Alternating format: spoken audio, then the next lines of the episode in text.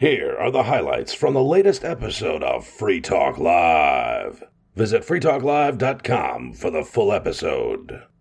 Yesterday marked a first. We had the first ever PorcFest game of mini golf. A lot of people didn't even know there was a mini golf course here at Rogers Campground. And, and to be truthful, even though they, you know, gave us some mini golf balls and told us where the clubs were, we were uncertain as to what the condition of said golf course was and whether it was even playable when we when we walked over there. But we were pleasantly surprised. they had the same issue. Like, you know, we, we were just sitting around talking yesterday about the possibility, and I was like, I'm going to go find out if the course is open. So I went in there and asked, and she was like, I don't know if it's open or not. I was like, Well, I saw someone playing a few days ago, and she said, Well, then I guess it's open. It's $6 per person. How many you got? I was like, And then the adventure began of finding this place and finding the entrance and all of that, because we know it's here, but none of us have ever been down to it or anything like that. It was, it was surprisingly, it was, it was probably one of the most wholesome events to ever take place at PorcFest, despite the, the large quantities of vodka that were present. Well, yeah, we had, uh, you know, I brought my little uh, portable Bluetooth speaker. We were cranking rock and roll.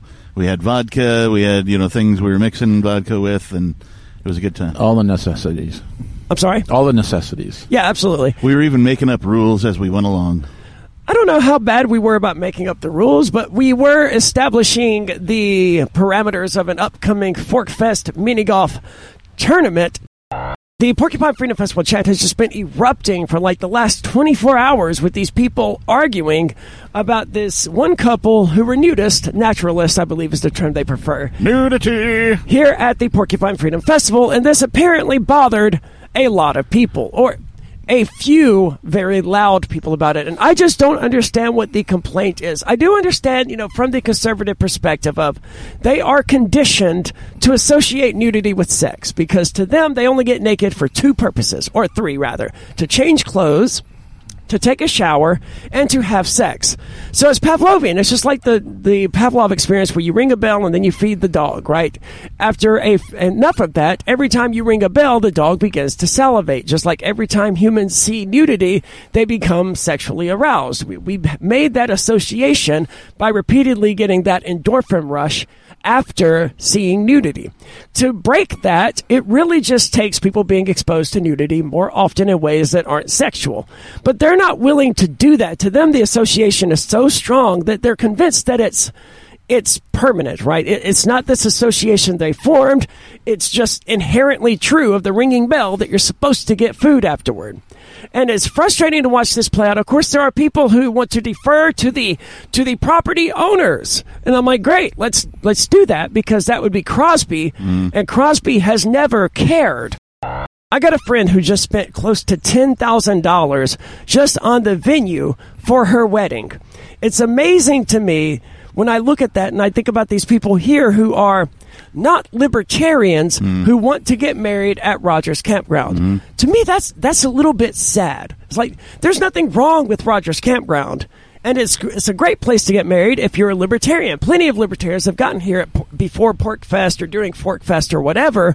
But for non-libertarians to do it, it just feels weird. I'm like, eh, uh, 50 bucks for the venues, the best you could afford, really? I, mean, I don't want to knock them for that. I, I mean, I got married in a front yard because I didn't care. But think- most people do care about that sort of thing. So it seems weird to me. in these situations, it's possible that they're thinking about their financial future. I always find it ridiculous that young couples, uh, when they do decide to get married, uh, you know, whether or not they're financed by their parents or themselves, that they spend these ridiculous sums of money on the wedding itself. Now, I get that, like for for wives, this is their one day to be a rock star, and you know all that kind of stuff. So they want to throw a bunch of money at it. But if you're seriously considering building a life together and you're going to make all this money available to pay for these things that i mean really they're disposable right your Yeah. cake is disposable it's consumable right Well, the, plastic memories aren't, tablecloth though, right and the I memories understand aren't. being willing to pay for those memories.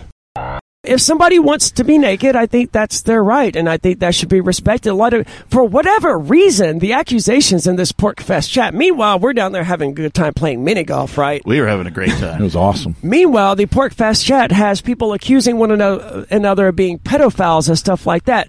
And this especially bothers me as a trans person because the person who's taking the flack here for being nudist, they actually handed out pamphlets and stuff like that about why they chose to be naked. And I'm like, you know, if I was to give out to families and little kids pamphlets on why I'm trans and why I choose to wear women's clothes or whatever, they'd say that I was grooming kids, right? And he's facing the same sort of accusations here. And it's all nonsense about the way someone's dressed or whatever. It's like you got to allow this person that right to dress however they want, even if that means they're not going to wear any clothes whatsoever. It's funny. It used to be uh, how you knew you lost an argument if you brought up Hitler first, right? Now the new way, at least in the libertarian circles, seems to be if you bring up pedophilia, that's how you know you've lost the argument.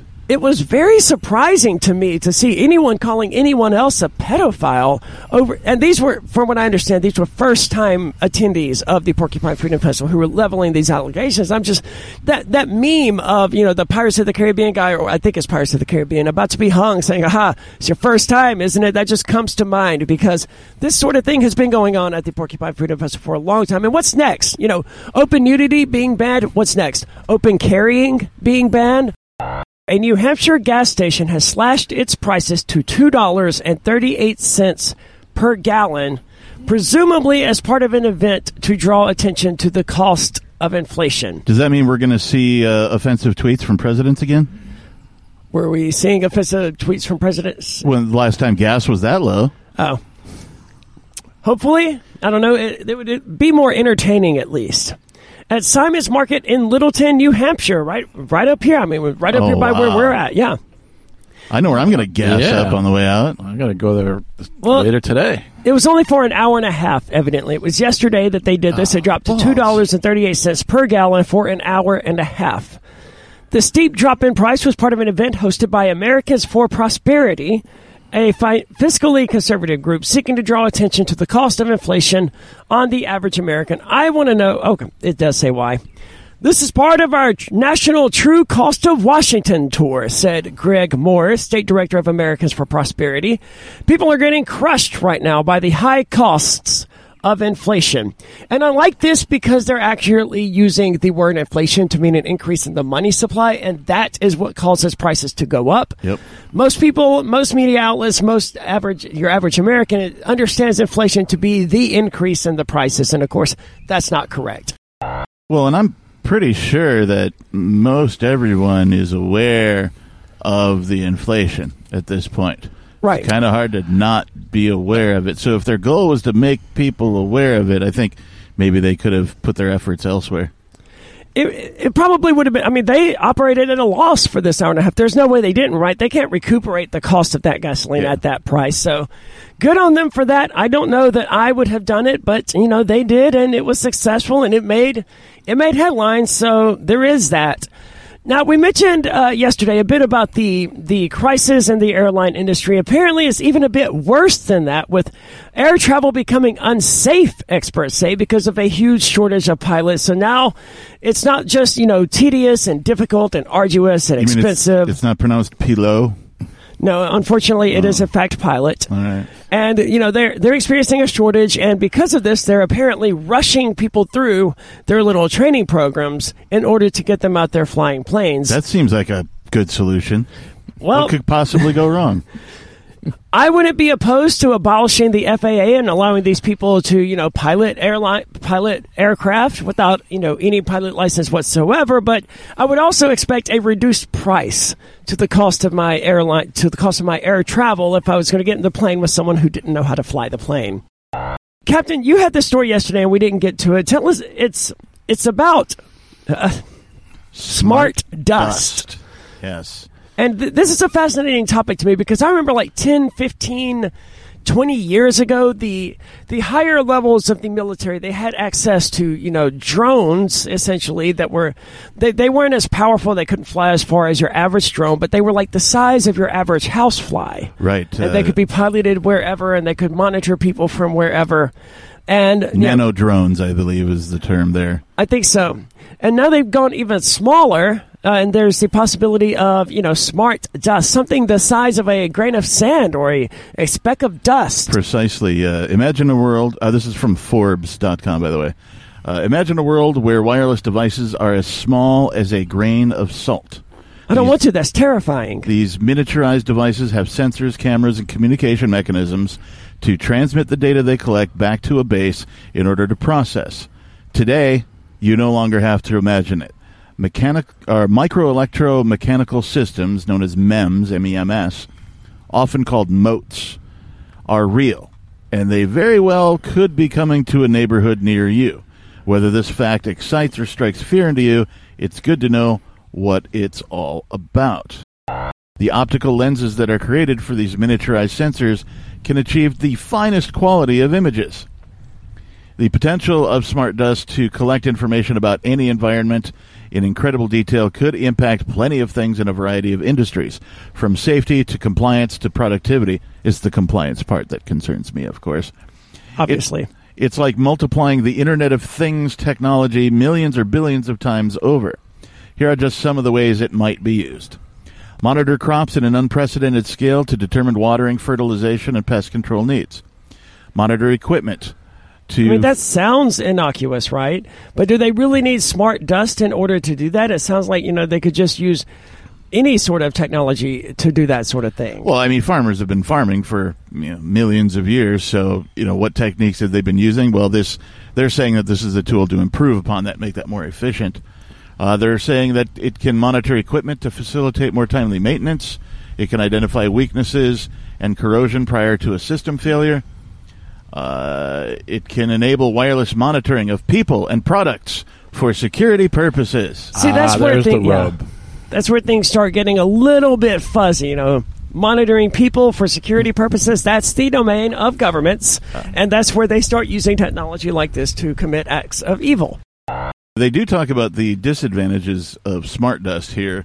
Uh, Well, this there's quite a few. To, I mean, we've mentioned quite a few of them already, just for privacy reasons. You can't. I mean, if it's if you have a camera in your house the size of a speck of dust, then you're you're never going to find it unless it's by sheer accident. You're never going to know it was a camera. Yeah, their their first point is privacy concerns, and of course, uh, they say all of the things we've already said.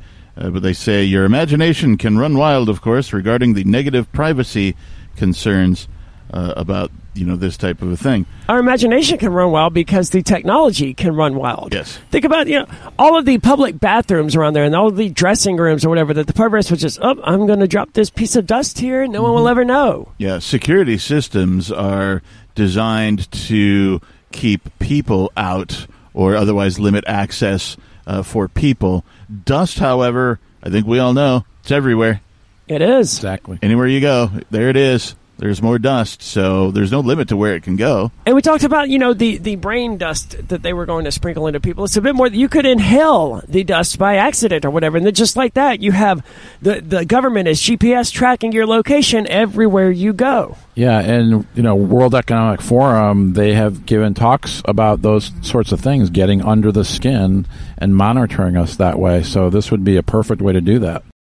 We live in a surveillance society. We have to assume at all times that hostile actors are spying on us because they probably are. Well, and we know just even from the government's own uh, rules, uh, as they've put them forth, that uh, they have access to all of our cell phones, Yep. our cameras, our speakers, our microphones. Uh, at their behest, they can go to any cell phone company and say, "Hey, we're the FBI. We need to look at this, or we need to see this, or we need to turn this camera on or this phone on, even though it's off." So we're already sort of being surveilled at the most minute level by carrying around these devices in our pockets every day, these magic rectangles, as I call them. Sure, but I mean, you could throw those in Faraday bags and things like that that you know mm-hmm. block of the, these black Yeah. bags that you know mm-hmm. just completely seal off all of their contact with the outside world.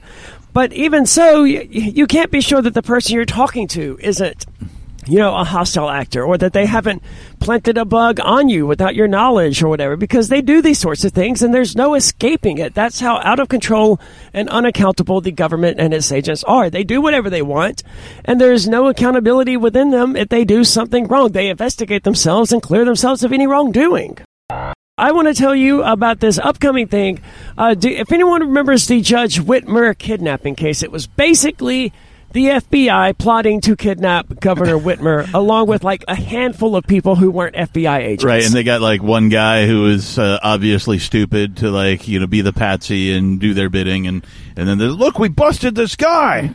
Yes, uh, they they brought, they got him really really high apparently, and got him you know drunk and talkative and saying stupid stuff, and that was how they conceived this plot to kidnap Governor Whitmer, and the whole thing was insane. Uh, two of the people were acquitted, I think, because they in char- they in total they charged four people, and I think two people were acquitted because they decided that the FBI basically entrapped them by you know plying them with drugs and alcohol and all of that kind of nonsense, and the other two had a mistrial, a hung jury, if I recall correctly, which means that, you know, if the government wants to, they could, you know, retry them again. And that's evidently what they're going to do. A judge has ordered a new trial for two accused Oh, Whitmer kidna- kidnapping plotters. Isn't there something supposed to protect people from that? Well, it doesn't count for hung juries for whatever reason. You would think Double so, right? What does the size of their package have to do with their ability to be a jury? What? Hung jury? Well, a hung jury is a terminology, you know, that means when a jury can't reach a unanimous decision, they Oh, are hung oh, out. I Yeah. thought I thought they were commenting on the size of their you know genitalia. Both defense teams earned the ju- urged the judge to toss the charges in a case that had been dogged by controversy and scandal.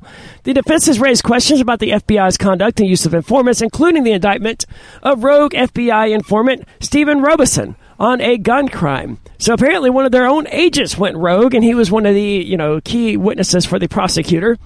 The defense alleged that the FBI agents and informants had orchestrated the kidnapping conspiracy and entrapped the men. And indeed, the previous jury uh, agreed in at least half of the examples, and then on the other two, they couldn't decide. So they failed to get their, you know, conviction. I think it's an acquittal. I think an acquittal is the right thing to do, said one attorney. The other said a rational jury, in my view, could still rule against Mr. Fox, rule against Mr. Croft. No, this was the judge. We will need to have another jury weigh the evidence. And what what happens if this is, you know, a hung jury as well? Are they just going to continually try these two people until they finally get the conviction they so desire? I think we know the answer to that. Seems that way. I would hope at some point a judge would be like, "Hey, look, no, like." I'm no fan of the legal system or the federal government, but I have to say, Judge LaPlante, LaPlante who is the judge in the Crypto Six case, has proven himself to be remarkably fair and open-minded. I, I have to imagine someone like him would be, would say, "Hey, no, look, you, you've had your chance to convict these people. You failed, denying you a second trial." Defense lawyers spent months raising questions about FBI agent conduct and contending that a team of investigators and informants orchestrated the conspiracy and entrapped the four men, a ragtag band of social outcasts who harbored anti government views and anger over COVID 19 related restrictions imposed by Whitmer early in the pandemic. That seems like a an odd description.